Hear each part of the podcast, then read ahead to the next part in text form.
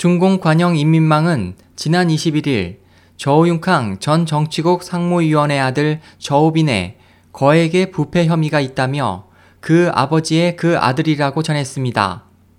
이 기사의 뉘앙스에서 저우융캉 사건의 정식 발표가 곧 이어질 것으로 보입니다.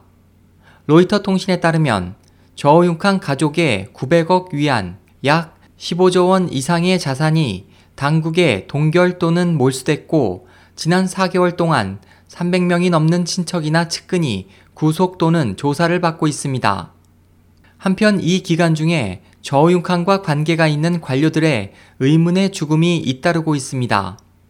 이달 초 충칭시에서 조폭 박멸의 선봉으로 활약하던 충칭시 공항국의 저우위가 충칭시 4성급 호텔에서 사망했지만 당국은 자살이라고 발표했습니다. 1개월 전 저우융캉의 마지막 비서를 지낸 위강의 처남인 베이징 은하증권 직원 왕유안이 칼에 복부를 찔려 사망한 사건이 발생했습니다. 이 사건도 우울증에 의한 자살이라고 발표됐습니다.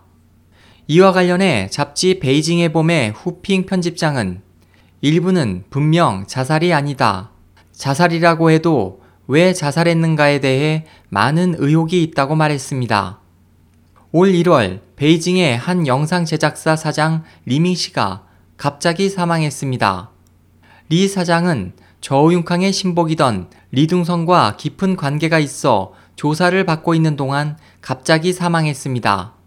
더 의혹이 일고 있는 것은 올해 초 미국 휴스턴에 사는 석유 엔지니어 순마오예 씨의 일가 4명이 사살됐습니다. 해외 언론은 순 씨가 중국 석유의 미국 내 구매와 관련이 있다고 전했습니다.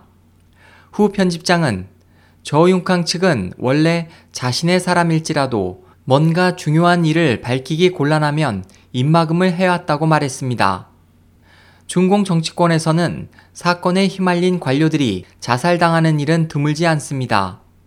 지난 2012년 왕유진이 미국 영사관에 진입하기 전 보시라이의 아내 국하이라이는 왕유진이 우울증을 앓고 있으며 자살 경향이 있다는 가짜 진단서를 병원에 발행케 했습니다. 왕유진은 결국 미국 정부의 개입하에 직접 중공 상층부에 인도돼 자살당하는 운명에서 벗어났습니다. 왕유진 사건에 의해 보시라이 저우융캉의 정병 계획이 밝혀졌습니다. 분석가에 따르면 중공 관료 사회에서는 사건 조사가 상층부에 이르는 것을 막기 위해 하층의 관료가 자살당하는 일이 자주 있습니다. 그러나 저우융칸과 같은 고관이 되면 손을 쓸 수가 없기 때문에 어떤 죄명으로 사건을 매듭 지을 것인지가 당국의 난제가 되고 있습니다. 후 편집장은 어떤 죄명을 정해 다른 문제와 잘 분리하지 못하면 당의 최고 기밀까지 알려지게 되므로 저우융캉에 대한 심판은 공산당에 대한 심판이 될 수 있다고 지적했습니다.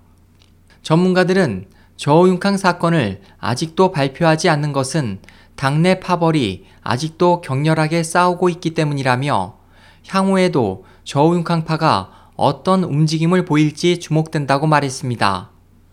SOH 희망지성 국제방송 홍승일이었습니다.